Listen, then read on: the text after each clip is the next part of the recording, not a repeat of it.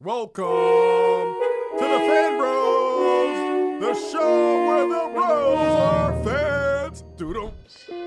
And welcome, internets. You're listening to Fan Bros Show, the voice of the urban geek, where we discuss geek culture from the perspective of people of color. And as always, it's for all nerds. And it's your boy DJ Ben Hameen, aka the anti-trife equation, aka the captain of the spaceship, Wakanda's favorite DJ, Rollin' Two Chains, Soldier Seven, Bliff, Mm, amongst other things of that nature. You know how it goes. And as always, I am joined by. Tatiana King Jones, the Grand Duchess of Tech, also known as the Uhura of the Spaceship, Ivan Yayo, Flex Luthor, Blackness Everdeen, and Chance the Parappa. I love that one. Yeah, that la- that last one is a classic. And speaking of Chance the Parappa, you know, we just had a big holiday weekend. Yes. cookout, you know, start off the cookout season. You know, no barbecues over here, strictly cookouts. and you know, I hear you were down somewhere witnessing, you know, some Chance the Rapper. You know, Chance the Parappa might have met Chance the Rapper. Well, I wish, but I was I was I was down in New Orleans for Essence Fest. It was an amazing, amazing time. Um, I got to do a lot of interviews for Fanbros Show, uh, for fanbros.com and for Fanbros TV. So, you guys, make sure you're on the lookout. Talk to a lot of people from um, your favorite Netflix shows. So, we're talking about new show with Jessica Williams. We're talking about Orange is the New Black um, and some more. I'm not going to give it all away. Um, also, talked a little bit about Insecure on HBO, so you guys are going to get some of that. And then, Oh, oh, oh. oh. yeah, so yeah, you'll, you'll see, you'll see, you'll see. Um, you had mentioned Chance the rapper. Um, he did not meet Chance the Parappa, but I did get to see him in concert for the first time um, on the last day of Essence Fest, and he did a phenomenal job. I really felt like I was in church for real, for real. But I love Chance, so I had an amazing time. Overall, all of the performances was were really good. I I was really just I just felt blessed to be there, especially during the night when Diana Ross performed. So to just see a legend up there, just glowing. It was amazing. It, it really was. I thought I was watching a goddess.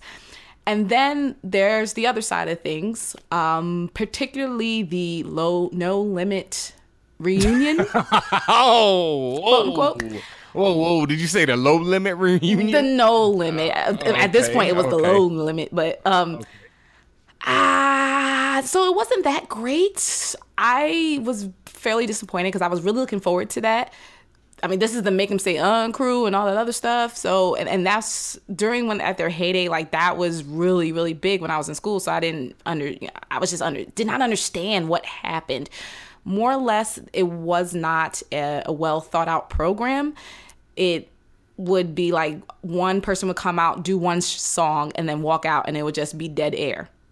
Ooh. Like it wouldn't be any music, wouldn't be anybody talking. It would just be dead air. And then for some reason, Master P felt he needed to change his outfit after every other song. I don't know.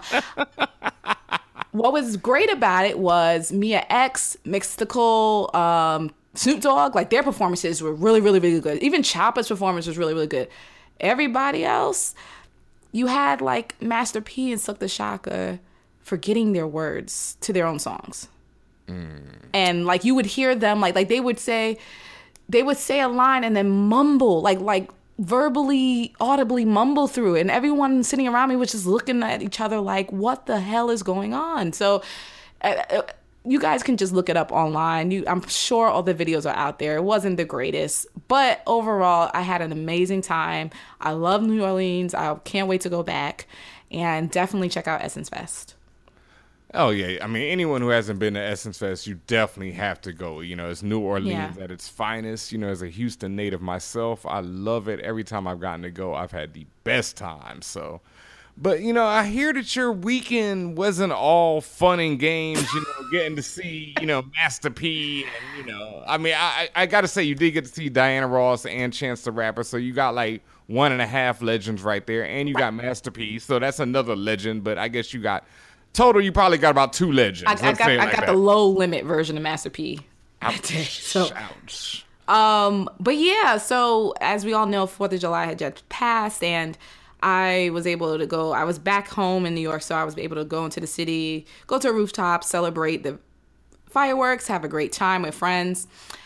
As I was leaving my little rooftop lounge, uh, was in an elevator with myself, my husband, um, a young Asian woman, and a white woman.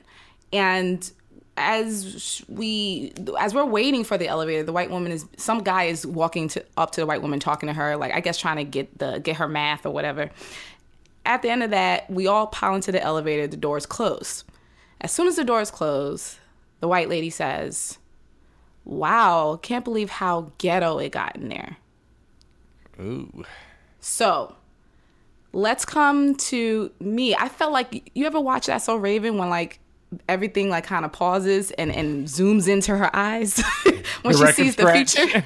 You're probably Yeah. wondering how I got here.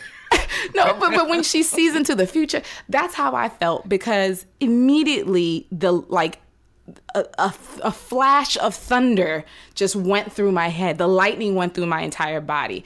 And in, in two seconds, I said, Are you going to say something or are you not? And I was talking to myself. I chose to say something and I more or less cussed her out. Told her oh. Basically never ever in your life use that term ghetto because you don't understand the connotations behind it. It really means more than what you think it means. And why would you say something like that in an elevator full of black people? Then guess what she said back to me? I, I can't wait to hear it. I, I've got That's a million responses, but. I, I don't want to guess. You got to just get right to it. She says, Oh, but I have black friends. Wow. Wow, I, I thought I thought that was on the low end. You know, talk about low limit. That was on the low end of responses that I was thinking of. You know, I was like, no way would she go with that one. I But- figured, you know, I heard it in a rap song, Right, something right. like that. I thought I was in an episode of The Twilight Zone. I was just like, I know people say this. I've seen it written down, but I've never been in a position in a situation where someone has verbally said that to me and and used that as a reason, excuse, reason, whatever you want to say. Actually, use that to say, oh well, I, you know, I said, ma'am, I said honestly, I don't care. She said that, and I immediately jumped on her. I said, I don't care. I don't care if you have all the black friends in the world. Do not use that word. Do not use that phrase. That is the one of the worst things you could do. And I said, and I said, you saying, and I told her, you saying you have black friends is the stupidest thing you could say. And she shut the fuck up. Oh, All of this happened within, I don't know, 15 seconds. wow. because because we were we, we were I mean we were in a in a hotel but we weren't that high up. And we came down that was the end of it and I just walked out like hey everybody what's going on? So I say all that to say this. Ladies and gentlemen who listen to this show if you hear someone say something that is really is just silly and offensive and all other stuff and you feel that they need to be educated if you feel comfortable and i personally came at her um respectfully like I, I, I, I when i said cussed her out i just told her about herself. I didn't i didn't feel a need to, to to to call her a b or anything like that. I don't think that's necessary. You don't need to call people out their names. But if you feel like it, if you're in that type of situation and you're comfortable i would suggest you speak up. Because a lot of times these people talk and these people can mean anybody, but people talk and say these things and say use these terms and say these words and don't know either they don't know they don't care or they're ignorant to what they're actually saying, what they really mean. They're ignorant to the coded language. And sometimes they know and they just think they could get away with it. And I mm. wanted to- her to know specifically that I was not any kin of hers and she couldn't talk to me or about my quote unquote people like that. I mean, and I applaud you for that, Tatiana, because I was just talking about this on the internet today on Twitter. I was talking about how, you know, there's a lot of times when we're doing this whole inclusion is revolution and working for diversity and working for change and all these, all the work that we do on Fan Bros Show, and we don't do it in real life. And that's a problem for me and for anyone. Like, if you're going to speak this way on the internet, it's the same way I feel like you should speak in real life, like respectfully, of course. Because I also say that so, you know, the people on the internet are a lot less respectful than they are in real life. But I also want to make the distinction. I'm not talking about respectability politics. What I'm talking about is if someone's just is is using a term like she used that that exact sentence I had said earlier is what she said. There's no reason for me to turn around and go, "You motherfucker!" blah." Like th- th- there's no reason for that. That's what I mean when I say respect. I turn around and say, "Yo, that's wild. Don't say that." And I just told her straight up, "That's stupid," or "This is that," or whatever whatever words you want to use. If you personally feel like you want to cuss and go crazy, that's on you. That's just not how I operate. Um, if that makes you feel better, great. I just think that if you can express yourself without having to use all these extra modifiers of fuck shit, da, da, da, if you can do that, it's it. You're probably gonna get your point across much better.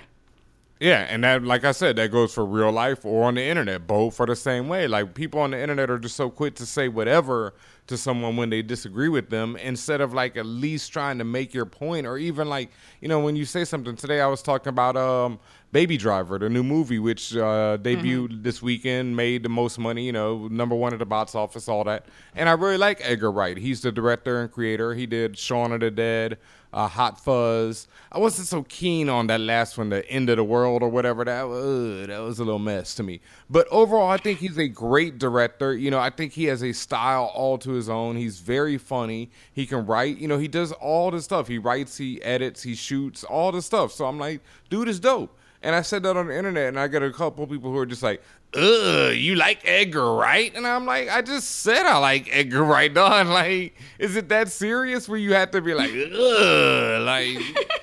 Dog, I mean, if you don't like him, that's on you, you know. And I understand a lot of people have, you know, issues with it, with Baby Driver for whatever reason. But from what I'm hearing, it's just a very well directed movie. It's like nothing else you'll see out there, and so I want to hmm. check it out. I understand it might not hit all the politics of the moment, and it might not address every issue. But like I've said before, not every movie needs to do that.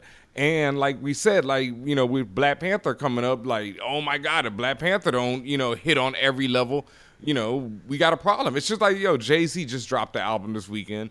Dope as hell to me. But people are like, yo, you know, Jay didn't do this or or why Jay talking about this? And it's like, Right. damn, like just let the, you know, Jay talk about whatever he wants to. If you don't like it, then fine. But all this like, yeah, it's just like and you know that's that's I mean I'm I keep saying it Tatiana you know you can mark my words I'm so worried about Black Panther right now because I just because I know how people are gonna react like if it doesn't do everything you know we have a mm. huge issue like you know this weekend we got Spider-Man Homecoming dropping and it's like if that doesn't you know I'm, we've already heard some of the stuff you know we know what's coming with that and man, it's like, you know, I got a tat for liking that. I got told, you know, I'm supporting white supremacy because I like Spider Man Homecoming. Like, hmm. oh my God, you cannot win sometimes, man. It's just, ugh. That's why I say, just be respectful. You know, if you got an issue with someone, if they if they say something you don't agree with, like I always say, if I say something you don't agree with, or Tatiana says something you don't agree with, hit us up. You know, at DJ Ben I mean, at Tatiana King, Yeah. at Fanbro Show. Let us know, but you know, just keep it respectful as always. Yep. and with that, we're gonna take a quick break, and we'll be right back with more Fan Bros.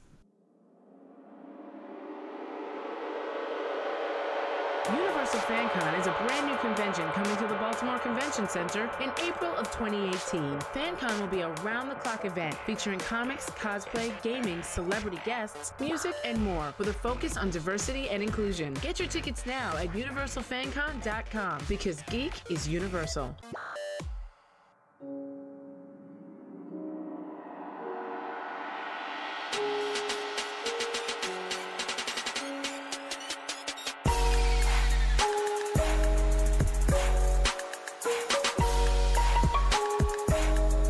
And welcome back, Fan Bros. I hope you've been enjoying this episode, but we are about to get turned up in the spaceship again tonight because, as always, we are bringing you a very special guest. Tonight, we have Laura Harrier, the international model and actress who will soon be a household name thanks to her amazing portrayal of a high school senior who is just trying to graduate while heading up the debate team.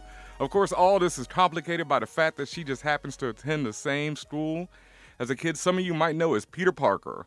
Laura Harrier is Liz Allen's star of Spider Man Homecoming. Let's welcome her to the spaceship. Thank you for having me. Hey, how's it going? You're welcome. Thank you for being here. It is so awesome to have you here today. You know, we got to see Spider Man this weekend ahead of time, and we Yeah. loved it. And now you're sitting here in the spaceship. Awesome. nice to be in a spaceship. Yeah, it's quite spacious in here. I know. You're like looking around, like, observing I all see the no technology. stars. There- you know, we, got, no- we got to turn on the screen for that. You know, Right? right now we're enclosed. Okay, You know, okay, it cool got it. and calm for this part. But, you know, we'll, we'll show you you, don't want me to dis- distract it. Yeah, you know, we'll get into all that later, show you all the features and everything. So, you know, you've done some work in Hollywood, you know, here and there, but how does it go? I mean, how does it feel to go from like doing auditions, you know, and pilot episodes and waiting for this to being in perhaps one of the most anticipated superhero films of all time? It doesn't feel real yet at all. Like, I mean, if you told me a year and a half ago, like this was going to be my life right now, I, yeah, would not believe it. I mean, it's really, I'm just super grateful, and um, yeah, you know, like you like work really hard for a long time, and then just to be part of a big movie like this, but especially this movie, which like the fans are so excited and have been so positive and so amazing. Um, it just really, I don't know, it, it just makes it that much more special. So it's like only a year and a half since you first found out that you were getting No, less than that. I mean, I guess I, f- Wow. I found out last April.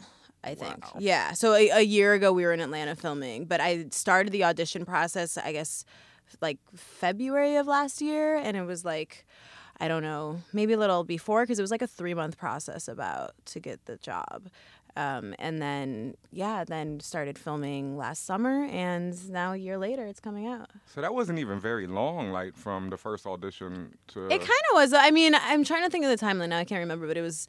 Um, I had four auditions altogether. So I had like three auditions and then a screen test um, with Tom, and then from there I waited for like six weeks before I found out I got the job, which were six weeks of just torture. Sure, right? horrible. I'm It was so long that at the end, I was just kind of got to the point where I was like, I didn't get it. You know, I'm just need to like let it go, put it out of my mind. Um, and then so when I got that phone call, I was just in complete disbelief. How were I mean, what was it like when you first got like? Well, it's funny because I still so I was telling myself I didn't get it, but they were like, "You're still in the running. Like, where there's a day when they're going to tell you something." So mm-hmm. the day came, and obviously I was super anxious, and I was like, "You know what? Like, screw this. I'm not waiting by my phone all day. Like, I'm getting a massage." so I'm like, "Go and get a massage." I get out, and I look at my phone, and I have like 20 missed calls from my agent and she's texting You me like where the fuck are you? Call me. Like sorry can i say that? Yeah. um, okay right ahead. fuck sorry. Um, so then she and so i called him back and you got spider-man. Um, and i was just like holy shit. And i like kind of sunk down to the floor. I remember just kind of like melting. Like i was like gonna faint or something like in like those old movies like damsel like ah like fainting. Were you like in the street at this point? I was in the lobby of the place where I was like of like Yep. the spa. I was in I was like in Soho, um, in New York on like Crosby Street, and in the lobby like called them back, and then yeah, I was like sat on the floor of the lobby and was just kind of like. Oh my god, freaking out. Yeah. And then I called ev- like the most important people in my life. So I call my mom, my dad, my best friend, my boyfriend, and no one answers. and none of them picked up the phone. So I was just like, I need to share this information, and no one answers. So I just then I just sat there with it for like, I think like a good ten minutes before mm-hmm. my dad finally called me back. Nice. Okay. So you did get to talk to someone. Eventually, it. but I mean, it was like I was gonna explode with it. It was really crazy. Now, speaking of the fans, like, have you been to any cons or any conventions? Yeah, we did? Comic Con last year. Okay. So, have you read, already experienced like the life changing that is coming with this?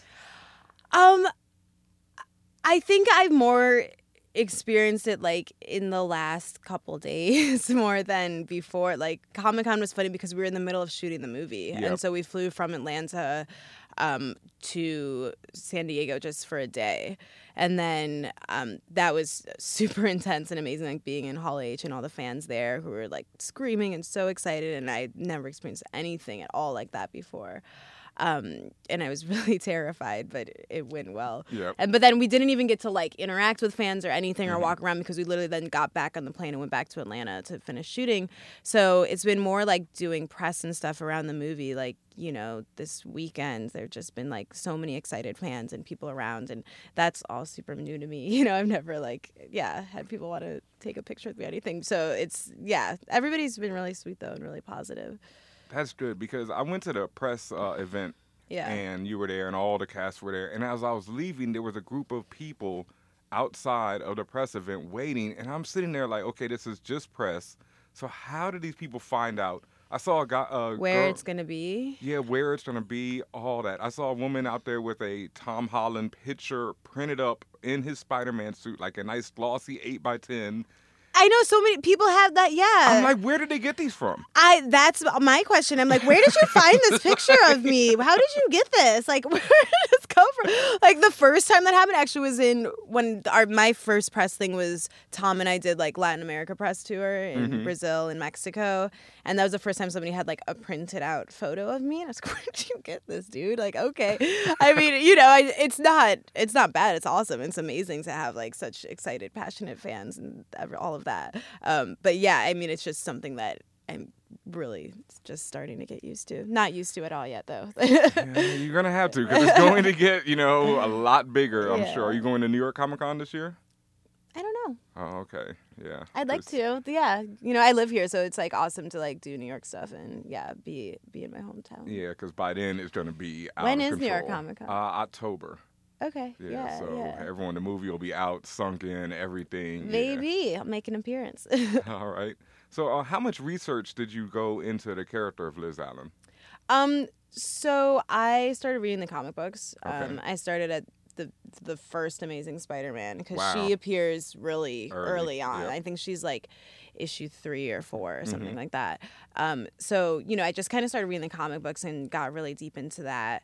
But that being said, like my Liz Allen is super different from the one we see in the comic books. Like obviously, you know, we take inspiration from that and kind of it's like the I guess with like the very base of a character, I, I guess you could say. Um, but you know, the Liz in the comic books, the first one we see, she's kind of like the the bitchy, mean girl, like kind of like popular. She's really not nice to Peter. She's dating Flash. Like they kind of gang up and make fun of him, and only later does she become interested in him. But that, but by that time point, he's kind of like moved on. Um, so you know, for me, it was kind of more how do we modernize this girl and like make it feel like high school now and not make her feel like just an archetype of popular, bitchy, whatever girl that I think we see in movies and everything all the time. Um, I really want her to feel real and modern and like a fully well-rounded human being and be smart and ambitious and still nice and nerdy and all of these things like that that we all are you know people are multifaceted and i just wanted to portray that also No, I think that was great too because that was something I really loved. Like, I, as I'm watching the movie, I'm like, okay, wait, Flash isn't on the football team. Yeah. Liz is the head of the debate team. So it's like, was that refreshing for you to get to play this type of character who super is- refreshing yeah yeah i mean i love that um decathlon team Oh, okay. Sorry. Yeah, okay. not, not, yeah, not just know, the no, I didn't. I didn't know what academic decathlon was before I was in this movie at all. I was like, do they have that in my high school? Like, I'm sure they did. But I was definitely not on it. Me either. um, we had to learn about it actually, and also like the the us and the cast were like not those people at all. We had to do this decathlon class. It was hilarious. It did not go well. Um, Do you have footage of that? I wish we did because Oh. it was it was so funny actually. Uh, this lady was really into it, and it, it, she could not control us. It was not good. Um, but so no, but back to your question, like I was super excited about that, and Jon and I talked about that a lot. How to make her not be that kind of stereotypical girl that we see there like as like the accessory for the dude. Like it was um very much about making her more interesting than that and different and feel like you know someone you would want to know and hang out with and um not just be the archetype of the the pretty girl that's there for the guy. Yeah. So, Laura, I have a question for you. What was your opinion when they told you you were going to be Spider Man's love interest? Um, you know, it's funny because going into this movie, like I wasn't really sure that that was it. Like Marvel is so secret that, like I knew they were like, "You got a part in Spider Man," and I was like, "Great," but I didn't know that it, like it was really going to be this or like in what capacity my part was. Um, so yeah, I mean, when I found out it was me, it was it's obviously just totally surreal and amazing because you know you grow up seeing these movies and seeing Kirsten Dunst and Emma Stone, and um, to be like that girl is really cool. It's really cool that they cast me to, for that too. You know, like I, I just think it kind of speaks to hopefully like how things are changing in Hollywood. That like you know they're having a black girl be this, and the thing is. That's also cool about the movie is that like that's not made into a big deal. Like nobody Right. talks about like that as as an issue. It's just it, it is what it is, and it's not like questioned at all. Um, so yeah, I mean, I'm just really yeah, grateful, Yeah. and it's it still doesn't really feel like it's real. Yeah. Well, it was a big deal because, I mean, I, that's okay if you thought like you know it was like it was cool, but for a lot of people, particularly like we're talking about. No, like, I think it's a big deal. I'm just saying that in the movie, it's not made into this big deal that we're like an interracial Oh, couple. no. You know, Oh, that. That's what I mean. Like, it, sorry if I didn't illustrate Mm. that well. Just that it's it's just is what it is in the Mm. world, and it's not made into like, oh, is it a problem that he's dating a black girl? Like, it just Mm. is that. And obviously, I, it it is a big deal that that um that yeah, someone is playing that. Well, that's interesting because, uh, well, then again, we are who we are. That never came into my mind that you guys are even an interracial couple. In fact, I didn't think about it until you just said it. Yeah. And then I'm thinking about like, oh, well, yeah, that's something that some people are going to talk about. And just also the point I was going to make was the fact that uh, it was this big thing about um, MJ, MJ, MJ. Where's MJ? Who's MJ? Then they say Laura or- or Liz, and they go, uh, okay, They're like, who? How, how, how are we Who doing is that? And it's it's cool that you brought up the previous movies because, like you mentioned, Kirsten Dunst, um, the young lady who did the one with Andrew Garfield, Emma Stone. Emma Stone, and using those kind of as um, I don't want to say a blueprint, but kind of the pathway to the Spider-Man we have now, Mm-hmm. like as different as they were. Like, what did you think about those previous iterations of Spider-Man? I mean, I grew up with the Tobey Maguire ones, so like that was honestly like a huge part of my childhood, and like I really loved those movies. Um, so yeah, I mean, it's it's just kind of crazy to think like of being that for another generation is Yeah. insane because I genuinely like I don't even know how many times I saw that for Spider Man. You know, um, I.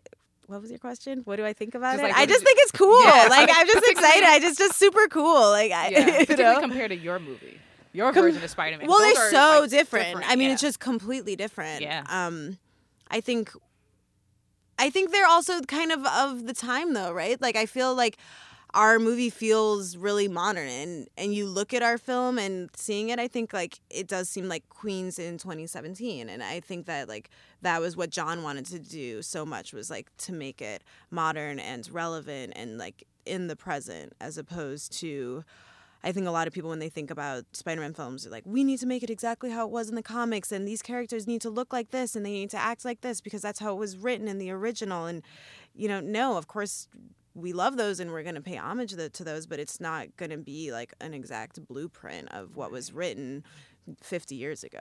Right. like that, that doesn't Yeah. make sense, you know? like, why would you do that?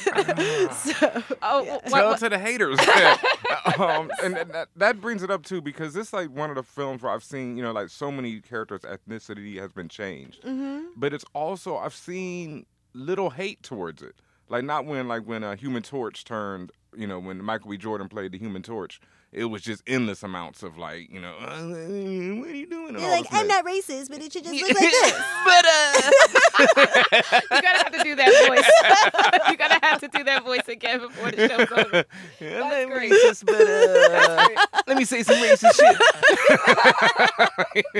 so, yeah, it's all, Yeah. as soon as you say I'm not anything, and You are. yeah, you are. We're gonna, you know, I just got an idea. Going forward, whenever we play any clips or anyone saying anything stupid, we're just gonna use Laura saying that. Yeah, yeah. Uh, gotta use that. That's. So how do you deal with the haters and people who you know come at you saying these type of I'm not you know nonsense? I mean, what can you honestly like? I just don't even want to give validity to those opinions. So mm-hmm. That's the right answer. yeah, I I really have nothing to say to that because uh, it I. It's okay, it's not. I just love that we've come to this point though, because like I said, well, we- I love that we can have, yeah, that, that it, it's coming up, you know, Yeah. like that it's things, you know, that, that our movie is so diverse and there's so many people of color and it's, of course, there are going to be people in the corners of the internet that are hating. Like, that's to be expected. Mm-hmm. But I think the vast, vast, vast majority of people are so happy and so ready and like so positive about this and are just saying it's about time, like that, that the, are, these films are reflecting how the world looks like. Yeah, and I think it's like you gave them so many at once that they don't have, you know, it's right? like they can't They're- focus on totally any. because they're yeah. well, I feel like that's what's really cool about this movie too, because it it is diverse, and none of us are there to be like the token person of Right. whatever. Mm-hmm. Like, there's no tokenism in this movie. It's really just diversity, and it, it is that in the the truest form of just like we're all cast because we were the best person to play these roles, Mm-hmm. not because they needed a black person in this role. They needed, you know, the best friend to be an Asian guy. Like it's Mm-hmm. just across the board. Like just we're we were the right people to play those roles. and the characters themselves were just real life. Like Exactly. That's probably also why I didn't think anything about interracial romance. Yeah. Like it just reminded me of people I grew up with. That's exactly. just- yeah. Like for me, Yeah. this really. Ju- I went to a big public high school in Chicago, and like this is what it looked like, and that's what my friend group looked like, and it's just really true to life in that way. Right, right, right. yeah. And that's what that's something else that I really loved, and I want to know like how much did you know you and the rest of the kids and the rest of the cast throw into creating this high school world, because this was like the first time that I really felt like Peter Parker and the rest of his friends were in high school. because we are all actually friends, you Yeah. know. So that, that I think that was a big difference, and I I think that you can really see that in the movie that mm-hmm. we did hang out all the time and really got to know each other and still hang out outside of work stuff like we all are actually friends and um it was funny because the first day we all got to Atlanta, we were like, "Guess we should hang out," and like we had this like really funny, cute picnic. It was very like high school movie. Um, and then the next day, Jon was like, "Okay, guys, it's time for you to get to work. You're gonna bond today. You're going to the aquarium." like, okay. We already been bonding, but like, cool. Okay, Jon. So like, literally, it was like our part of our job to just hang out, which we would have been doing anyways. Um, and I think, yeah, that that really carries through to the film. No, it's definitely because not only did it carry through to the film, but you also see it like in your social media interactions Yeah, with each other. And yeah. everything. It just seems like you all had a really good time making this movie. Definitely, we did. We really had so much fun making this movie, and I think that's a big part for Tom too, because you can just tell that like he's having so much fun being Spider Man, and Peter Parker's having so much fun being Spider Man. Like the, his like exuberance and joy in it is really genuine, and um, that like kind of shapes our whole movie. Yeah, because before I saw him in Civil War, I was even on the show. I said it numerous times. I was like, I don't ever want to see another Peter Parker movie. Yeah, Like I was just so sick of him. I'd Yeah. rather see a Miles Morales, anything else. yeah, yeah. And then Tom shows up in Civil War, and I'm just like, I'll watch like, ten oh, more Peter yeah. Parker movies. You're like, give me them all. Don't That's care. really funny. Put this kid in everything. Totally. yeah, Yeah. I mean, he he is so great. It's really awesome working with him. I believe it because it just shows through and everything. You two just have such a great chemistry on screen as well. Thank you. You're definitely welcome. So, like, um, one thing that we didn't get to see, I mean, you did say it's decathlon, but what were some of other Liz's other interests? Do you like? Did you get that deep into the character? Yeah, I mean, I did personally just because that's what I like to do for work. But um, you know, I guess we don't really say she she's head of homecoming committee, which there's like a little nod Mm-hmm. Yeah, to. for- it's like I was yeah. working on homecoming stuff. Um, she is in early decision to MIT. We established, which isn't in the movie. Um, you know, she's really like that girl that's like doing everything in school all the time. That was like, Mm-hmm. oh my god, when do you sleep? How do you do this? Like that, you're really annoying. But like, I don't think she's annoying. um, but yeah, it, we were definitely different in that sense than when I was in high school. Yeah. Oh no, definitely, and it's it's really interesting, and I like that because it's really kind of subtle too. It's like the kids are all smart and Mm-hmm. everything, but they're not like you know the kids who are getting picked on or anything. You know, they're the kids who well, because the whole school, everyone's smart. Smart. Like that's the thing. Like this school, Midtown Tech, like you have to be really smart to go to the school. So, um, and that's what. But I like that. Like in the school, it's cool to be smart. Like those are the cool kids are the really smart kids, and I love like the just that that's has an emphasis and that's celebrated instead of you know what we see in every other high school movie which is like the big bullies and the jocks and the cheerleaders are the cool kids like this is totally different in this world It definitely is, and Yeah. there's it's still some of that high school in it though because there's definitely like a social hierarchy you know like that for sure exists. Like but that like what gives you weight is different you know? Mm-hmm.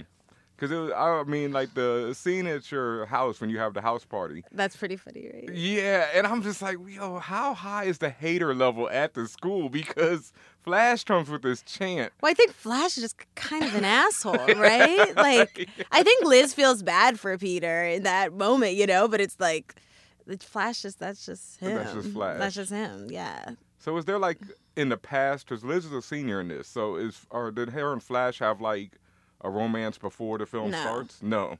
No.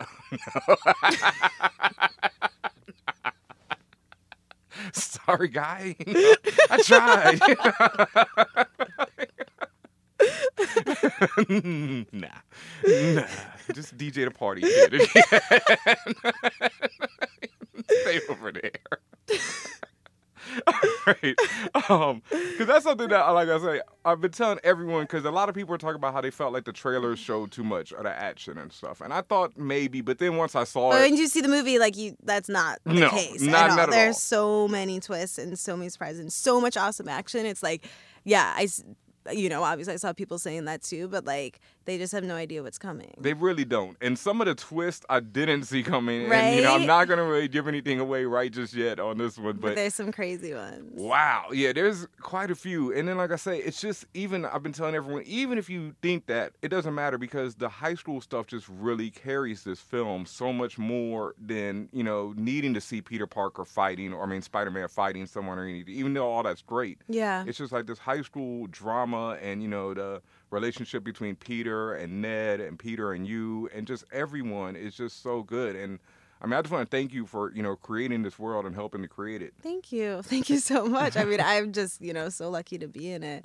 Being that like you're in your 20s now, but you're played you're playing like a 16, 17 year old girl. So 17, 18, she's 17, a senior, 18? yeah. Oh, she's a senior. Right, Yeah. that's right. 17, 18. So how did that feel to relive the high school days? I mean, even though it's fake, but yeah, yeah. It was crazy. It actually did feel like I was back in high Oh, school really? a bit. Um, not in a not in a bad way, but you know, the we were there like kind of just all together for this whole summer last year and um kind of just all of us are also really similar to our characters in these funny ways that like we kind of did all have this dynamic. Um but it was just really fun, honestly. It was really um just this kind of fun, surreal experience that felt kind of very isolated in a way and now that it's out in the world it's weird. Like it was really easy to feel like we were just making kind of this like funny high school movie um, and forget that it was spider-man until tom would come out in this costume. But that's what I love about the movie Yeah. because I had mentioned to someone like even if you took away the superhero aspects, it was still a great movie. Like it was yeah in fact, it was a coming of age movie. There was a lot of different themes in there, Mm-hmm. but it was just a good movie to watch these characters develop, even in this short amount of time. right And I know that you mentioned that it wasn't a bad experience, but like, what was your high school experience like? Um, it was really typical, I think. Um, I yeah, I went to like a big public school. I actually so I grew up in Evanston, Illinois, which is where all the John Hughes movies take place, which were a oh. big influence to this. Which is funny because I mean Jon didn't even know that until I was cast. Like, and we had our first kind of meeting character stuff in Atlanta, and Oh, I was like like, meet and greet. yeah, Yeah. yeah, and you know, we were I was sitting in his office, and he was telling me all these films that he wanted me to see, and all these references, and I was like, well, you know, I grew up there, like that's where I'm from. And he was like, what? Are you kidding me? He was so excited. It's really funny. He's like very excited about it. But um, so yeah, I mean, you know, my high school has a lot of that. It was kind of like Mean Girls too, which also takes place in Evanston. Does it? That's one of yes, which, but Oh. I'm sure that they did that probably because of the John Hughes movie. I don't know, Wow, but the- j- yeah. yeah, if you like watch Mean Girls, it's like Evanston, Illinois, Yeah. home of whatever. favorite yeah. movie, one of the favorite movies of all time. Hell Oh, yeah. so good. I could quote just that whole movie nonstop. It's so good. But um yeah, you know, but at the same time, like, you know, it was a bit like that. But my best friends are, you know, those girls that I grew up with and we're still super close this day, which is also nice to have with all this craziness that's going on. Yeah. Yeah. But um yeah, high school is weird and funny Right. and yeah. So if you had to have that experience in real life, how, did you think you would have reacted the same if you were in the same situations and Like if Spider-Man? like Spider Man, showed up to save you, or Spider Man just showed up at your party or whatever? He didn't. You know, we're not gonna give away the movie, but what happened? Like, what would? How would you feel if that actually happened? Because I think everyone talks about how cool it'd be if it happened in real life. I think be like, who the fuck are you? What are you doing here? like, let's be because I'm just. I'd be out- like, can someone tell this guy to leave? Like he's so creepy in this costume. This What's is, this is the real response because everyone always talks. Oh, it's so cool if so and so showed up. Okay, let's and so show up. How are you really reacting? right? I yeah, I don't I don't think I would be like well, but I guess it depends. Like, you know, in the movie like in this world of the movie, they just know that superheroes are a real thing that exists. Right. Which for us obviously not the case. um, so I think I might react differently if I knew that superheroes are a real thing. But yeah, no, if some guy just walked in and that like a high school party, I think everyone would kind of tell him Get the fuck out. Yeah, but see, in this world, it's like the superheroes are the cool people. Right, you know? That's like, the yeah, thing. so The like- superheroes are the super cool people, which is like why Peter Parker's so interesting, right? Because Yep. he could be this like super cool celebrity, but instead he's just this nerdy kid in high school. would, would you want to play a superhero? I would love to play a superhero. Yeah, I would. Any particular one, or like maybe your own brand new one? I don't know. I mean, you know, there's so many superheroes. Um, there is a version of the comics though where Liz becomes Firestar. Yes. Yep. That that would be really cool. I read up on that Yeah. after the movie. Yeah, that would be awesome. So without, you know, we don't want to like spoil the ending of the film, but what would you like to see from your character in future installments? I don't know. Um, you know, that's that's all up to Marvel and to Jon. Um, I I would like to be there. First I'd like to be, yeah. um, but yeah, I don't. I mean, you know, these movies are so cool because there's just so many ways that things can go. Mm-hmm. Um, yeah, I, I don't really have an answer for that, but I, w- I would love to get powers eventually. That'd be fun. I got Yes. I got a little jealous of Tom doing all his stuff. Yeah. You got to do a little bit of stunt work I got it, stunts. Yeah, Yeah. yeah. My son Yeah. was crazy. That was cool. It's definitely a great scene. I know you guys already talked about the the whole um, stories situation. Like you used to be on a soap opera. I was a little bit, Yeah. yeah, for like a month. Was it? Oh, you know what? Your character was on there for like My character was there forever, so I think yeah, people get confused because they're like, "You were on there for years," and I was like, "No, it was just like a month." So wait, so you were on a soap? What is it? The Young and the Rest? Not the Young and the Restless. one life to live. One life to live. So you were on there for just a month playing something like that, maybe a little more. I mean, it because the the scheduling on those things are so crazy. Yeah. So you know, you could shoot three episodes in like a day. True. So I think probably if you like look at my IMDb, it's a lot. But I mean, the actual time I was filming, maybe a month and a half. Like it, it wasn't a super long time. Right, right. So Yeah. with that experience in mind, did you prefer being on a movie set or on a TV show? Um, a movie set for sure.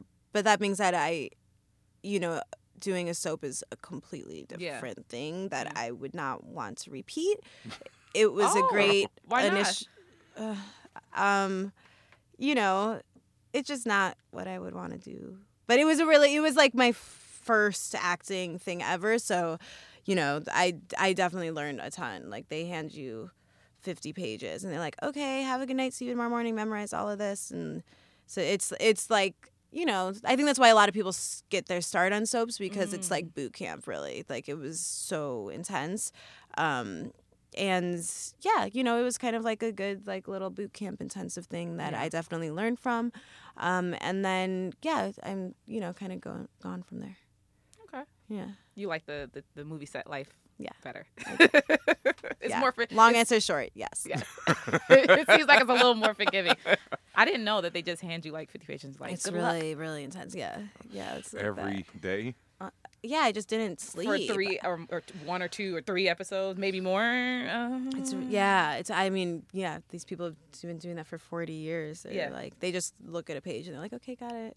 Oh, and they never gave what's her name that Emmy till like. Uh, you talk about Susan Lucci. Yeah, like she sat there for like twenty years. More than that, dude, like yeah, like yeah. forty years. Yeah, and it I'm was not like- exaggerating. Like it was like 40 half her life. every day of that and never got the the- Emmy. Like, yo, if I was her, I'd be, I would have shot up Hollywood long time ago. like, what? I, Wow. I All don't right. know. Yeah. I know. But um so before we got here, I just before we get off the question segment, I did want to ask like even though you preferred the movie set and you enjoyed it, I would assume that it was still kind of rigorous because that's like your first major, and it's Marvel. So, Yeah, I mean, this was like my my first movie. yeah. Right. So, what did you do to kind of keep yourself balanced and cope with it? Like, did you listen to music? Did you kind of just, I don't know, write poetry? Like, what did you do? Um, yeah, I mean, honestly, having other people there I could hang out with was Right. great. Um, that kind of you know keeps you level and sort of um not letting the experience get too overwhelming. Um, but yeah, I don't know. I, I would just like try and live normal life. Like Zendaya would always make fun of me because she was like, "Now you're going to hot yoga, then you're going to go to Whole Foods. You have your whole routine." And it's like, yes, that's what I need to do. I go to Whole Foods, I make my salad, I go to yoga. Like I had a whole thing. Um, so I- but that, I'm kind of like that wherever I am. Yeah. So was Tom like the older brother, like, oh, come on, I'll show y'all how to do this right now. Don't, worry, I got Maybe he thought he was. Yeah.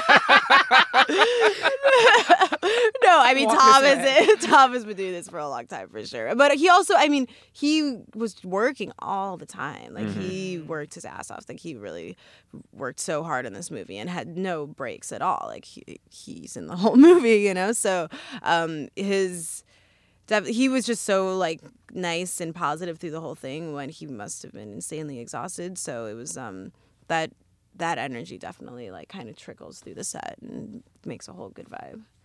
And I love that you said that Zendaya is like, you know, kind of a little bit of hater, even in real life. Like she's giving you the business, She's just like not her a hate- character she's would. not a hater. She's not a hater, no, but she's you know, not a hater, but she will just always like say exactly what's going on. yeah. Like if you yeah. Yeah. if you trip on the other side of the room and you thought you were like behind something, nope, she's gonna call you out right away. That's like Michelle ev- right yeah, exactly. That's like what I that's mean, like yeah. so her. Like that part, yeah, she will just just nothing slides. Yeah, so wait, that sounds like she embarrassed you.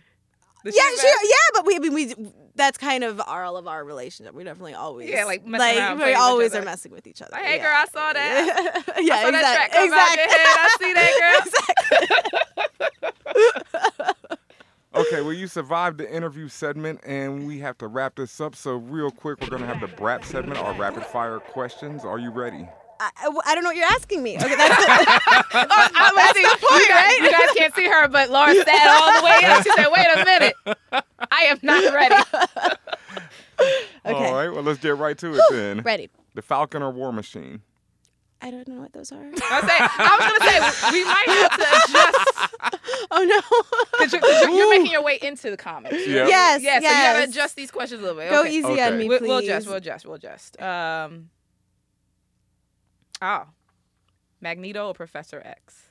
Uh, Magneto. Okay. Luke Cage or Black Panther? Ooh, Black Panther. Oh, okay. But I also love Luke Cage because my friend Mahershala is in it, and he's so dope in that show. So There, there are a lot of like Mahershala gang here, like Mahershala hive. I call them Mahershala because every time we talk to someone, they're like, "Oh yeah, look." They go, "Well, wait, I'm friends with Mahershala, and I can't." yes, I did this like short film with him, and he's like the coolest ever. And I'm just, I don't know, I'm so happy for him. Everything that's going on. Yeah, I love you.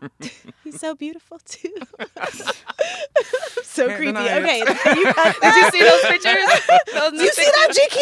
Yes. Oh, you see that cover? Yes. oh my talk about god. all. Okay. Um, okay.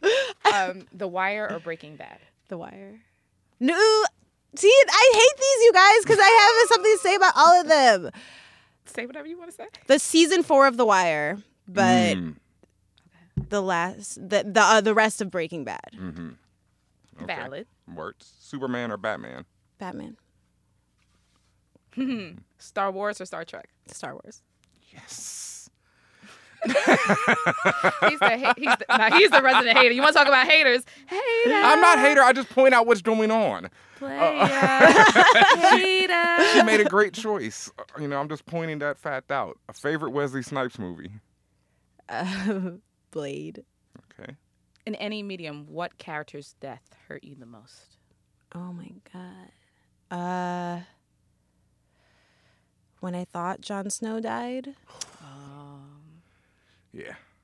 That- that- that's a good one. Best. Well, because I read the books too. Oh, so you were So I, when I read it in the book, I was freaking out. Like I was freaking out. It was not. I think I was on the subway, and I was like, "Ah!" I was crying. I I legit cried. Wow. Like, yeah. So how ready are you for the new season? Ooh, so ready. So ready. Okay, and if you could have any one superpower, what would it be? Teleporting. Nice. Oh, she had that one ready. Yeah, yeah. She's A lot of people have been this asking before. me Yeah. that. but I, it's true. I mean, it would just make my life a lot easier. Fully believe it. All right. Well, thank you for joining us here, Laura. Please let the internets know where they can find you at. you can find me at Fanbros. Hey! Well done. Well done. Also at Laura Harrier. Little plug there. All right. Well, we're going to take a quick break and we'll be right back with more Fan Bros. Thank you.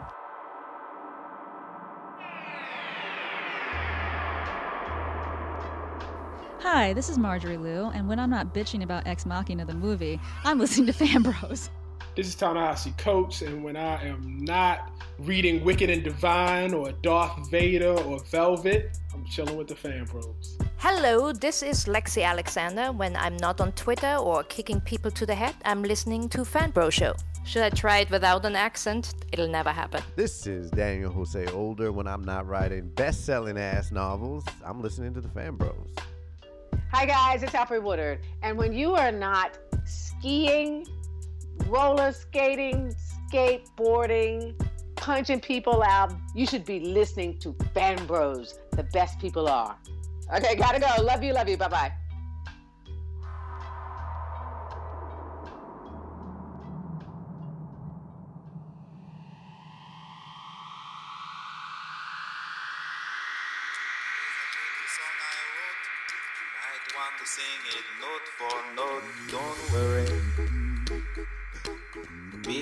Happy.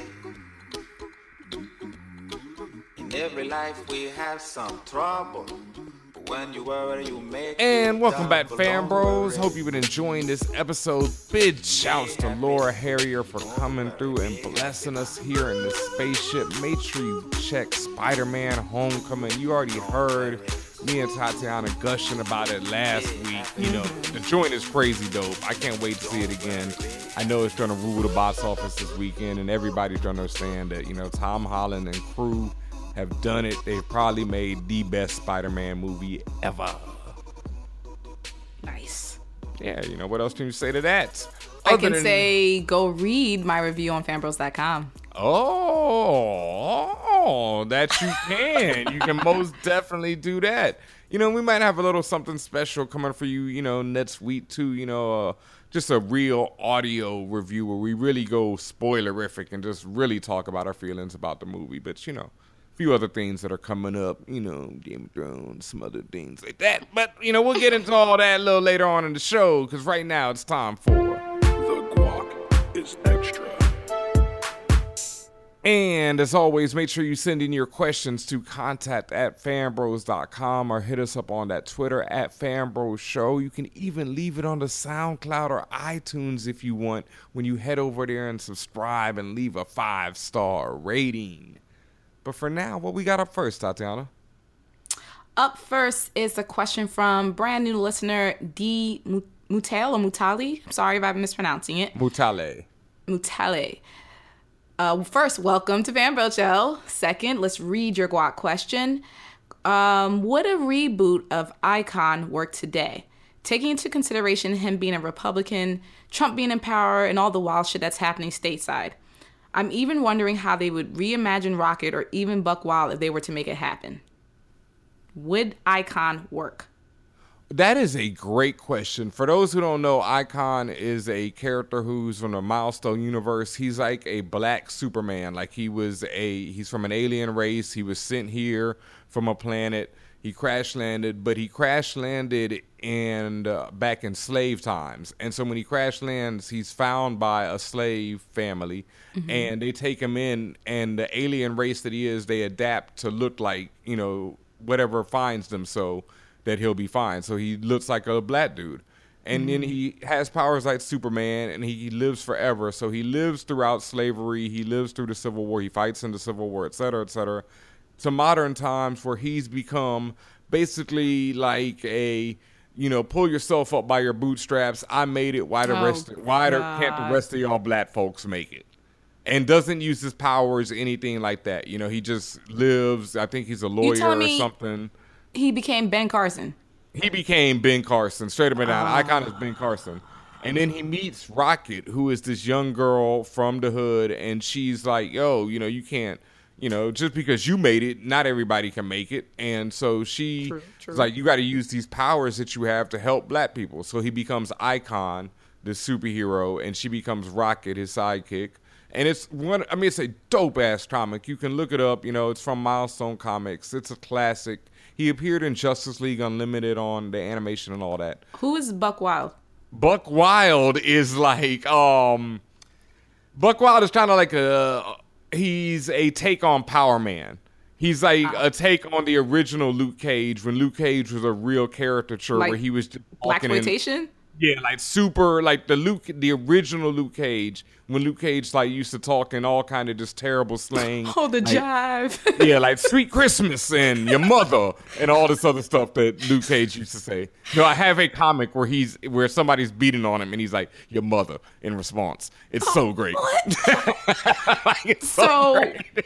all, okay so thank you for that education because i did not know this character so now all that being said would he work would a reboot work It'd be so awesome right now because especially like if he was like fully down with Trump and all that, you know, like if he was like just a complete nut, you know, like completely sold out. You know, that would be so awesome. And if Rocket has to like really redeem him or, you know, if it doesn't even work out like that, he can even be a villain at this point. You know, he could be like Omarosa and like just be a straight villain. Like, you know, like i'm mad you just added omarosa to the the milestone comic universe as a villain easily. Oh my God. Definitely a starring role. So yeah, no, that is a great question, man. That that that might have to, you know, that might be an idea right there because that is dope. So thank you for that. And my man said, you know, the podcast is a blessing upon his day, and your questions are a blessing upon our days. So what else we got? Uh what else we have is from negus obscura they write what were your most memorable experiences with modern day trolls and how did you deal with it Um, wait, what? What? d- d- today ends in Y, right? So that means, so that means it was probably today. And um, my my my best lesson on Twitter, at least, and I don't always live up to this one, but is to just like retweet them with either a link to Fanbro Show or like a link to my book, The World Is Yours Book.com. You know, especially when there's some like trolls who are just like completely racist and saying something wild. I'll just retweet whatever they say and then, you know, put a link to my book. Like, you know, that sounds like how I usually do it. I usually just reflect it back on them, Yeah. embarrass them, or like you said, while I start promoting myself, I'm like, well, you want to talk to me so bad? Here's some stuff. Go buy my book. But then when I don't do that, you know me, uh, Tatiana, I just Yes. love dragging people, you know, and I love going in, like, you know, but also, like I say, I also like respectful discourse. And I've even had to check myself a lot lately because I feel that sometimes I get trollish, you know, but then sometimes, you know, lately, even when I've checked myself, I've seen that people are just, it's just this real crazy attitude sometimes where people will just pop off and say whatever they feel about whatever when they're on the internet. And it's like, wow. they do not care about your feelings, Ben. I mean, Not at all. Not at all. And most time I don't care about theirs. So, you know, it's mutual. But, you know, I'm just trying to cool it out lady, and be real peaceful. You know, like I say, if you hit me up at DJ Ben, I mean, you know, I love to talk this talk. You know, I love to talk comics, movies, tech, games, whatever, you know. So just hit me up and let's talk. But as far as dealing with trolls, I think retweeting them and shining their ignorance on the world is like the best way to do it. absolutely. I like that answer. All right. Uh, we have a question of the day from Wit Substance. Oh, they this is question of the day? yeah. Wow. Why is Rob Kardashian shocked? oh. Ouch. I don't know if we're gonna be able to go into that, but yeah, that, that that would take like a long lesson. You know, that's like a whole nother episode right there. That's like, you know, ooh, um I don't know. Yeah. That you know, that's also like, you know, how many licks does it take to get to the center of a Tootsie Roll Pop? Like the world will never know. You know, like why is he shocked? I don't know. Yeah. I don't know. Yeah. Uh, you know what? Sometimes you know why he's shocked because sometimes people don't want to believe what people say they are. Like people will tell you. Some people will tell you up front who they are. They will show you who they are. And you whether you really like them or whatever the case may be, you do not want to believe it. You want you want what you want. You want to imagine that person is who you want them to be and you will ignore every clue and every fact that says otherwise because you are honestly you're greedy. You you you really want something that's just not there. But see, the thing about this is, I really don't know. You know, I don't want to go too deep into this, but I don't know if either, you know, the parties involved, or you know, as it's been claimed, all these different parties who are involved at this point. You know, I don't know if any of them are like greedy or you know want something that's not there. I just think all of them are I- I- presenting themselves in ways that aren't there. You know, all of them are guilty of these crimes. You, you know, proclaim. Well, yeah, everybody's guilty of that in some way, right? Oh yeah, I mean, especially in this case, yeah, all, all these, oh man, man, we need that Trifling Heights music to start popping up right here because, yeah, oh yeah, I got it. I got another. I got okay, another. please, please, that is Okay. a great question, but yeah, eh, like I say, it's you know, why is the universe ever expanding? I don't know. I, I don't know, man. Yeah. Uh, Black Dean Martin writes, Pre- okay. Preacher, Legion, or American Gods? Which one had the most batshit crazy and trippy premiere season? Which one did you like best? Uh, definitely got to knock Preacher off right away just because it kind of saved, a, even though it was bat ish crazy, it definitely saved the real bat ish crazy for the new season. Like, that's when it's really getting crazy. So, Legion or American Gods, my vote goes to Legion. Yeah. Legion was just like, that was, in, in terms of television, I just think it's such a like, how they just like every episode would do these different techniques and different like Yeah. film things, you know, the animation, the black and white sequence, the musical sequences, just on and on and on. Every time they just kept doing weird stuff and very well done weird stuff. So yeah, I got to go with Right. Legion. As I- I much as I love also- American Gods. I think you're also right, but also with me, American Gods just shocked the hell out of me. Like, it's on. It's. Ah, yeah, I already know what you mean. Yeah, there, yeah, there's that. Yeah. It's, yeah, I mean, it's it's it's levels to it, obviously, but just the fact that it showcased just so much brutality and beauty all in the same shot. Like you can literally watch a, a five second shot and just com- get completely different vibes depending on the mood you're in, but you enjoy it. Like even if it is just a brutal thing happening, you you still are interested in it. If it's beautiful, it's also something beautiful that you you've I've personally never seen on the small screen. So it's that's really difficult. Yeah. Cause I agree because like while Legion is a lot of stuff I feel like I've never seen on a small screen as well, it's also like homage and this and that, you know, taking from this and that and sourcing Yeah, these different things. while American Gods, like, you know, just with um Mr. Nancy and Mexican Jesus, like that stuff I just never have seen on screen like that, where it's Right. like this type of things are being said. Yeah, So, that's what it is. It's, the, it's it's the the the the what I'm trying to say, not the audio, but it's the, lines that are being said. It's it, it's The just out of this the message that's being shared and the way that the message is being shared very direct and not to say that this is art so yes art can be uh, mystical and art could be very um uh, figurative, but I just like sometimes you need it to be direct. Yep. And that Mr. Nancy, woo, that No. speech and just incorporating everything that's happening today in modern times is, I just really felt emotional about a lot of the things that were happening in American Gods. So it may have affected me more emotionally, I would say. No, I agree completely, 100%. Like, it's a really tough question, but I got to go probably now, you know, with making the argument, I might even have to go with American Gods because if you listen to our episode with Orlando Jones, it just says it all right there. Like, his father called him up and told him that, you know, I felt the exact same way. You know, F uh, 12 Years a Slave, F Django Unchained, F Roots. This is the slave scene that needs to be told and seen. So, you know, American Gods got to go with that. And yeah, that's another great question. As always, thank you for all these questions. Hit us up, contact at fanbros.com or hit us on the Twitter at fanbros show. If we don't get to your question this week, we'll probably get to it next week or the week after. You know, we read them all and see them all. And thank you as always for those. And now it's time for one of my favorite segments, as always, the news and knowledge on Tech Talk with Tatiana. And this week in tech news, I have some news again from your favorite Snapchat, Ben. I mean. I mean, no, I, no, we do have news from Snapchat that I actually care about, though. Fanbro show is now on Snapchat.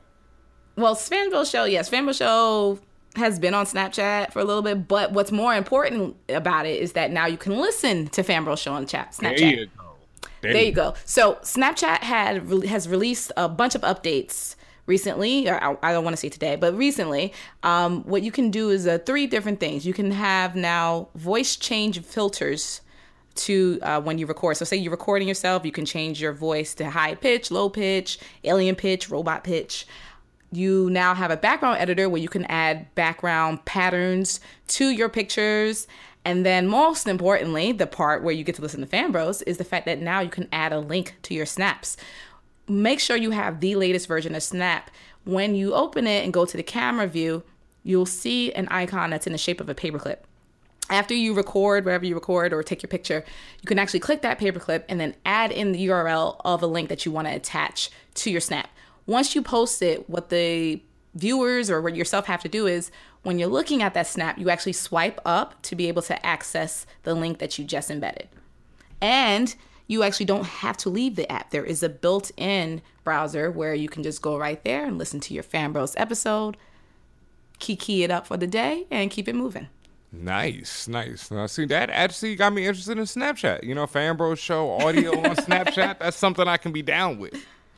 Yeah, someone um on Twitter today called you out. they Oh, said, didn't, didn't BenHaMeen say that Snapchat was over? I was like, yeah, he did.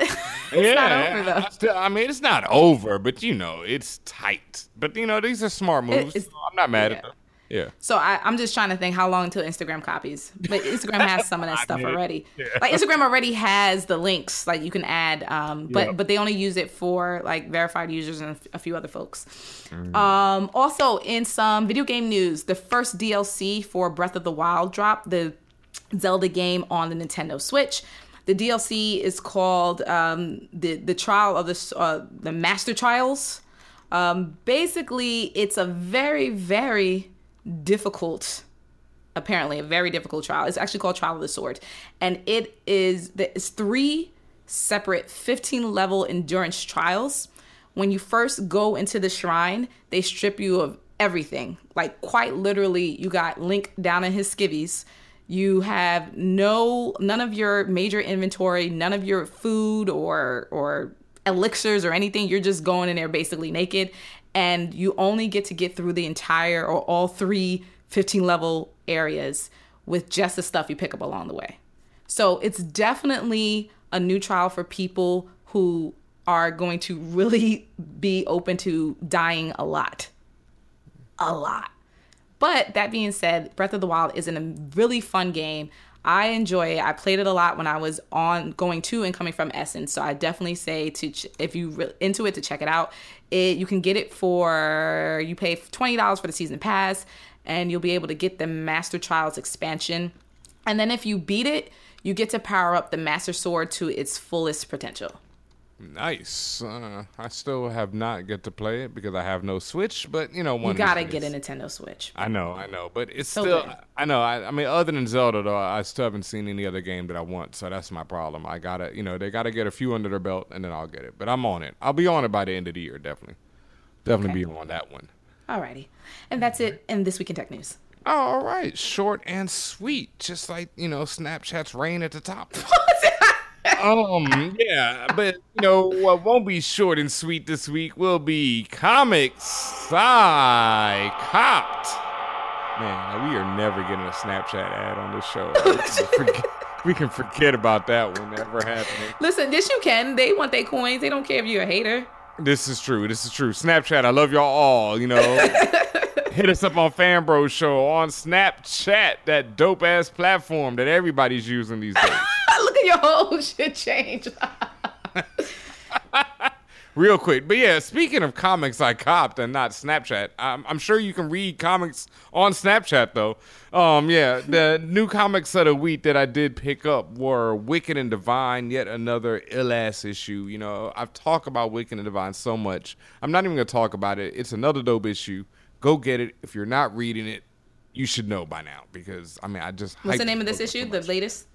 This is uh, no, I mean you know, Wicked and Divine, another issue. They're in a imperial. This uh, this is just a single issue. This is The single part- issue, okay. Yeah, this is a part of Imperial Phase Two. You have the latest, the first, the latest trade was Yes. Imperial Phase One, Yes. and the author actually says Gillen says in the back end of it that this he can actually see the ending of the book now. Like, yeah, Like he, the entire book, like the entire Wicked and Divine world. Yeah, I mean, book? Wicked and Divine is going to be around. They said fifty to sixty issues at first, and we're now on issue twenty nine. So, yeah, we, you know, we're Mm. heading into the end, and things are ramping up. Like he said, you know, Imperial Imperial Phase One is a build up, but Imperial Phase Two is where it gets crazy. If you picked up the recent issue to four fifty five AD, that issue took place during that those that pantheon's imperial phase two I still So- don't have it. Every time I go to get it, it's sold sold out.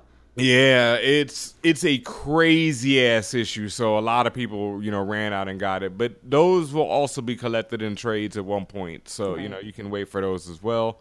Also this week was uh, batman 26 by tom king killing it. You know war of jokes and riddles where this battle between the joker and the riddler very ill. I mean, Tom King's whole run on Batman is up there with his vision, with with his Omega Men. Dude is just a beast. End of story. Also, this week from Image, I picked up this book, Sacred Creatures Number One, written by Pablo Raimondi and Klaus John Janson. Klaus John Janson, I know he's a old school artist, very very dope comic book artist. I'm not sure about the author, but I picked it up because this book is like 50 pages, yo. It's like for Mm. one, yeah, the first issue is mad long.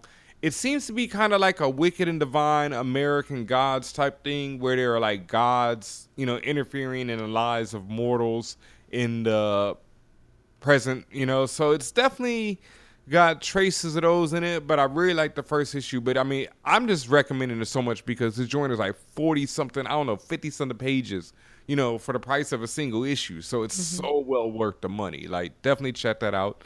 Sacred Creatures from Image Comics. And also picked up the latest trade of Monstress by Marjorie Liu, friend of the show. You know, we love her over here. And Sana Takeda. And, you know, I think you read the first trade of Monstress, right, Tatiana? Yes. Yeah, and it's a very ill story, very ill, completely off in its own world. This is one of those comics, if you've never read any other comics and you just, you know, are interested in reading something that's like very fantasy, very um epic, you know, just this huge epic world that takes place off in its own complete world where she is just you know, Marjorie has just created this whole world with all these different races and this history. And it takes place in the middle of this war with these giant monsters, and there's Right. cats with three tails who talk. And And the art reflects I mean, upon the, the, words. art is like The art, I mean, it's already in the stratosphere of the story. And then the art itself just takes it even higher. It's just oh, beautiful.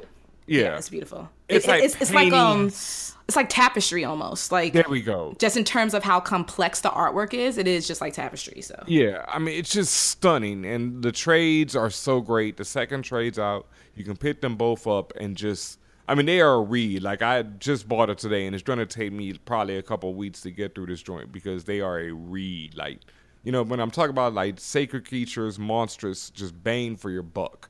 So there you go, and that's it for comics I copped this week. As always, like I say, thanks to everyone using those hashtags out there. Comments I copped, Instagram, uh, Twitter.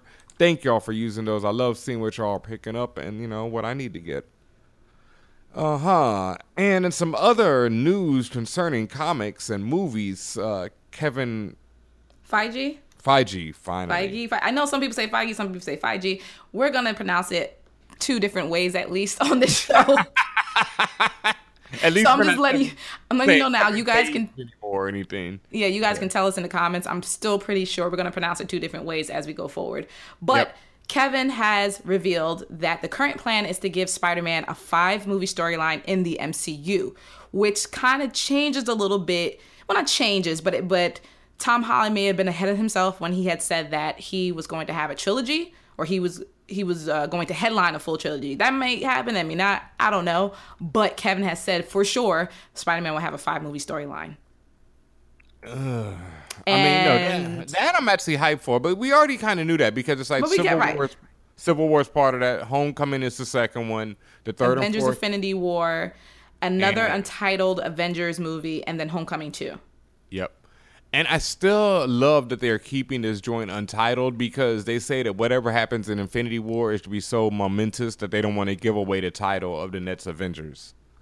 Oh, really? So like the title itself is gonna. Yeah, because you know it's like yeah, whatever happens in Infinity War, the title the next one would be uh like I think it might be something like Thanos wins, you know, or some shit like that. Because I think it might end bad at the end of Infinity War. Hopefully, you know, hopefully Marvel takes some chances there.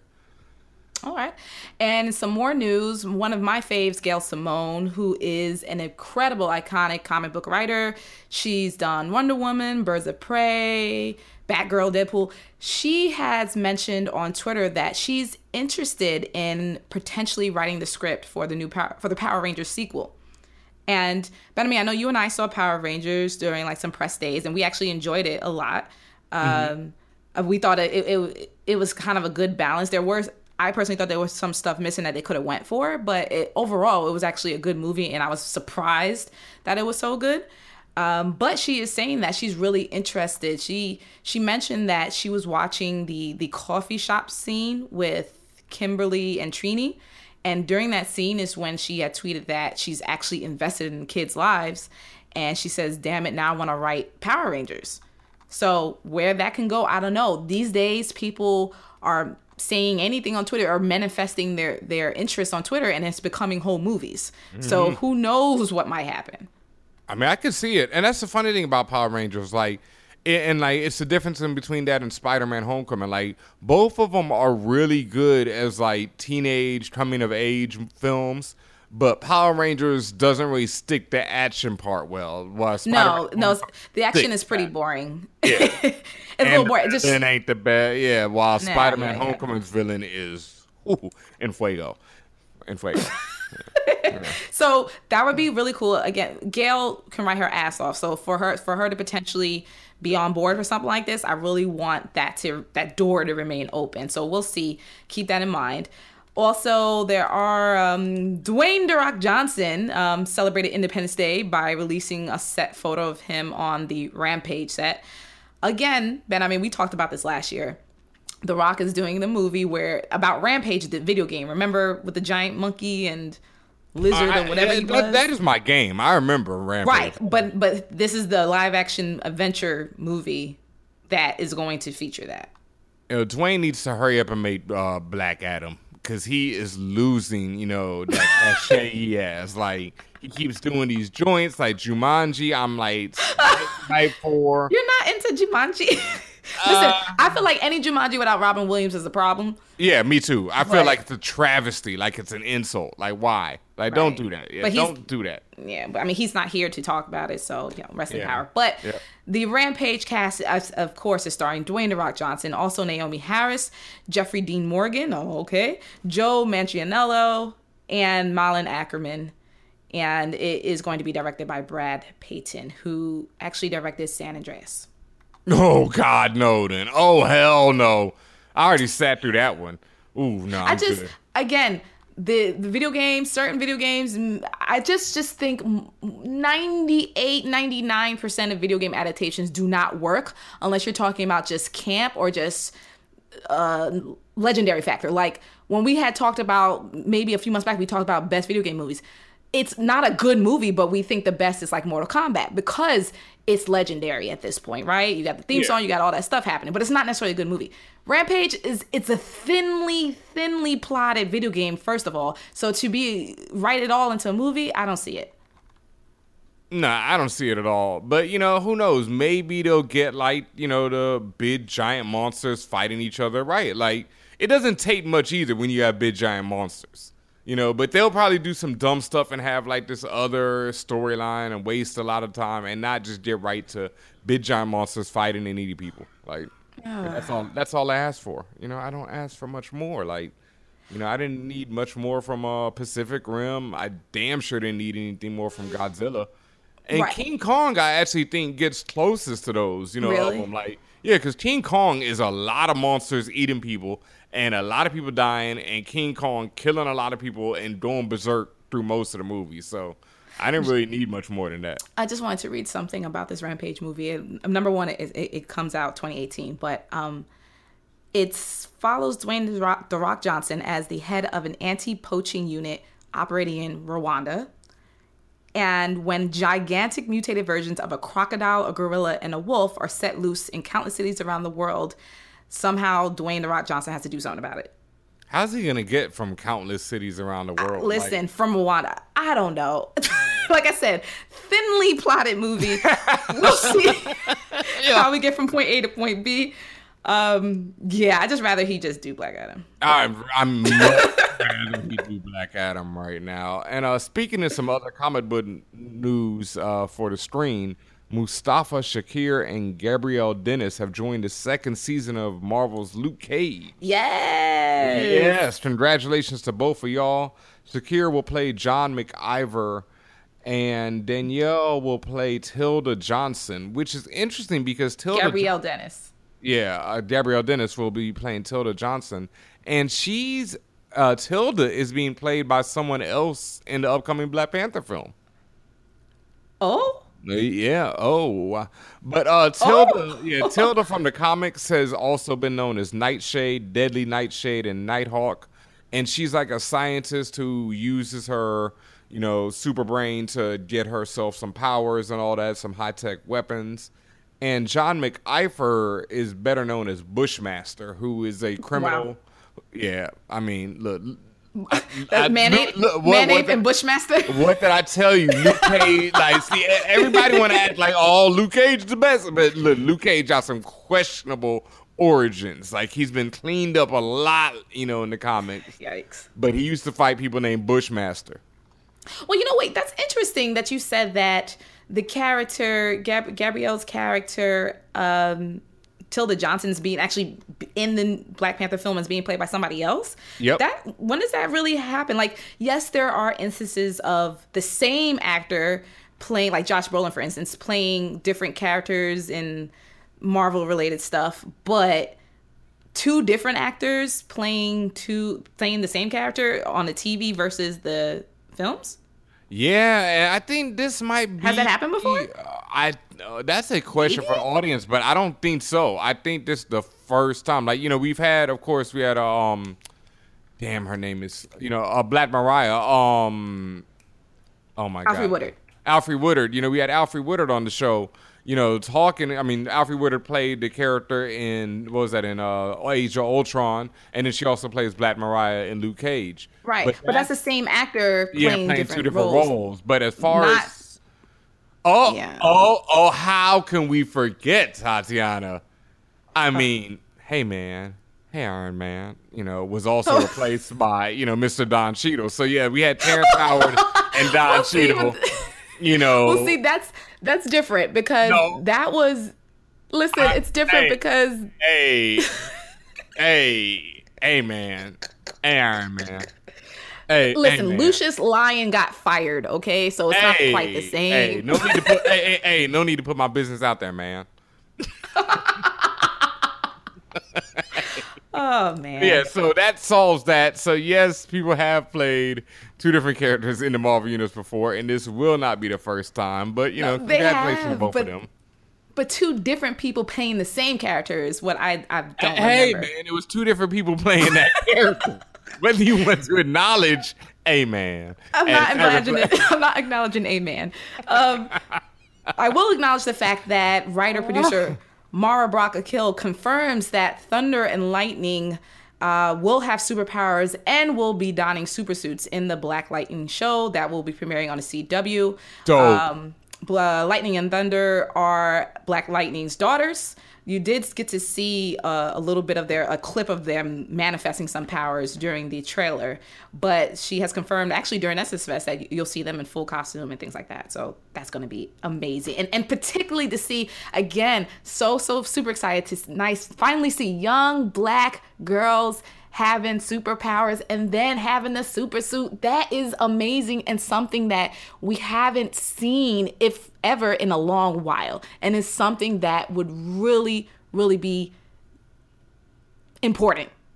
For lack of a better word, let's say important. This is important not just for people like me who thinks it's so amazing, but for young girls who are watching this, for young girls who love superheroes and want to be a part of it, but have never seen themselves in this space in media. This is amazing for them.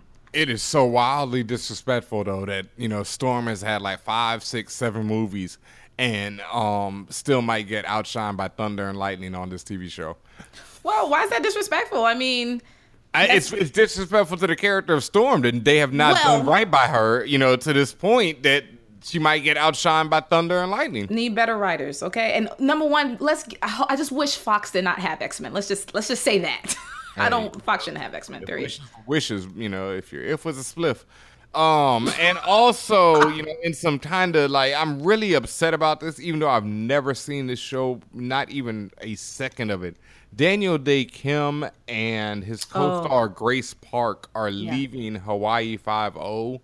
Why? Because they weren't getting paid as much as their Caucasian counterparts. And then you see today, CBS executives try to say, oh, they were getting a raise. I, I think it's a hit piece. They were saying they were getting a raise um, more than what they say. Um, but they were just basically they were trying to say that they were being greedy. And I'm like, no, because you don't say that when the white actors or actresses have something to say about their pay. It's not, oh, you're greedy. It's, oh, you're trying to get the money that is more or less owed to you. Yeah. So for them to, I, and I, and I, I'm in solidarity with Grace and Daniel. Like, if and I know that's hard as well because at the end of the day, you're an actor. You also need to make some money. You need to live as well. So for them to take the stand and be like, "Look, we're not doing this because we're not getting, we're not. This not equitable pay situation, and it needs to change." And that's a, that takes a lot, and that takes a lot of guts. That takes a lot of of really forthright as well. So I'm I'm really proud of them, and I will definitely support them. And for CBS to kind of be like, "Oh, y'all being greedy," you know, fuck y'all. So I mean, CBS is just the worst like network right now, and especially in terms of diversity and inclusion, they're just terrible on so many levels. So, and this hurts because I love Daniel Dae Kim. You know, he used to be on Lost. He was that dude on Lost. And so I never watched Hawaii Five O, but I remember when he first started on it, I was very hyped because I was like, you know, glad to see the man still working after Lost. Like he deserves it. He's a great actor. I mean, he used to kill it on Lost. So like, man, that sucks. But you know, I'm happy that he took that stand because you got to stand for something in this world. And shout outs to him and Grace Park for both taking that stand because it, you know that's some nonsense. And I was reading an article with uh, Issa Rae and um, what's her name, Emma Rossum from uh, Shameless, and Emma was talking about how she used to get uh, paid nothing compared to you know um, what's his name Macy uh, William A. William H. Macy? Yeah, William H. Macy. And it wasn't until that her struggles for more money came out in the public that Showtime, you know, said, okay, okay, we'll pay you. And she was like, but the thing was, you know, Macy was behind me the whole way.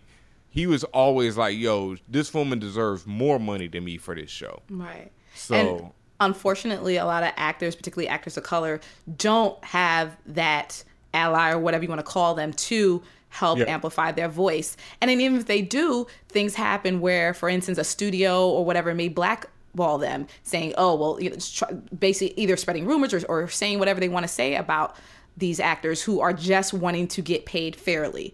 So that's like another reason why I say that's really that that's that takes a lot of courage as well because you're you're having courage for yourself, but also people in that same situation. hmm and then like people, you know, I know people talked about us when we were talking about the whole uh, Gal Gadot, you know, and how you know she got this, and people are like, well, And- afterwards and- she. Yeah, yeah, afterwards they said that they all did get the same amount up front, whatever. But no, no, not we even didn't that. know. The fact that like people were pointing out with it, she said that she was all happy about you know what she got paid, and of course when uh TMZ camera is in your face and they asked you, "Are you happy about what you got paid, Wonder Woman?" Of course you're gonna say yes because you're playing Wonder Woman, and you don't get these many chances if ever in life. So you're gonna be like, "Yo, I'm happy with it, and I got no problem with DC because you want to be in the next ten movies they're gonna make." But we all know the real deal, folks. Let's not bullshit ourselves.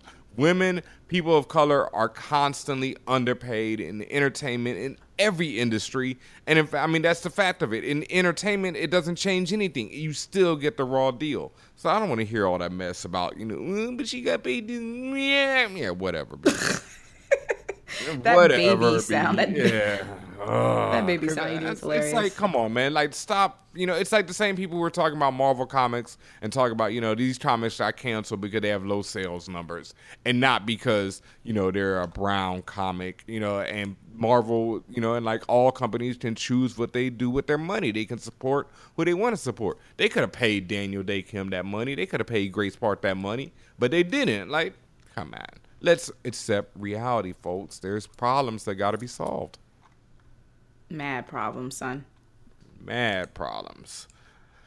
But you know what else ain't a problem, Tatiana? Is the upcoming Fan Bros show presentation. Fan Bros for All Nerds presents The art show. how, you, how you gonna steal my? I just wanted to beat you though? to it. How you gonna steal want- the art show? because I wanted the reverb too. I don't think that's the name of the show, but because we just keep saying it and the reverb is just that dope, we we might end up keeping it. Hey, it. I, don't like know. it. The art show. But you know, where, where's it happening at? Give them some details. Let them know how they can be involved. The art show is happening starting July 27th. That's opening night at Pink's Bar in New York City. We will be there at the grand opening. that- let's get that right because people are asking us. That's P, that's Pinks, P I N K S. the color. Yes. Pink's Bar in NYC. We are going to, I know DJ Banami is going to be spinning all the dope music. We're going to have great food, great drinks. Make sure you come through and hang out with us. Not just hang out with us, view the amazing artwork that we're curating. Shouts out to Merge. Merge Art. Her art is amazing. She's going to be showcasing there as well. She's partnering with us on this. And not only that, but the art is going to be showcased for a full two weeks. So even if you miss opening day, you'll be able to go into Pink's Bar, get a drink, and look at the lovely canvas work, maybe even sculpture work. I don't know. It'll be really some really dope stuff there, and you'll never know what shows up unless you go. Word up. So make sure you check us there. And if you want to contribute, you know, you can hit us up, contact at fanbros.com, and we'll put you in touch with Merge Art. You know, she's doing all the curating, choosing what will go up in there. But we are looking for pieces, you know, we are looking for, you know, our fans. This is how we give back to all the listeners, everybody out there. I mean, we give back, you know, with all this dopeness every week. But, you know, we're doing the art show. And just for the record, there's no limitations. We're not looking for a specific art type or art style, whatever. Just if you're an artist and you're using whatever medium you use, just hit us up if you want to be featured and we'll talk and we'll see what goes on. Never know. Yeah, word up. Because it's always popping with Fan Bro Show. There is so much coming, you know, in the weeks and the months. We got things rolling out for summer. You know, you'll be able to check us at Afropunk once again. The whole Loudspeakers Network gonna be up in there. You know how we do. I mean, so much going on. Like things we can't even talk about. Somebody was hitting me up on the phone the other day, like, you know, what's going on with Fan Bro Show? What's going on with Fan Bro Show? I know y'all got something popping. Don't believe me, just watch. Fan Bros. F-A-N-P-R.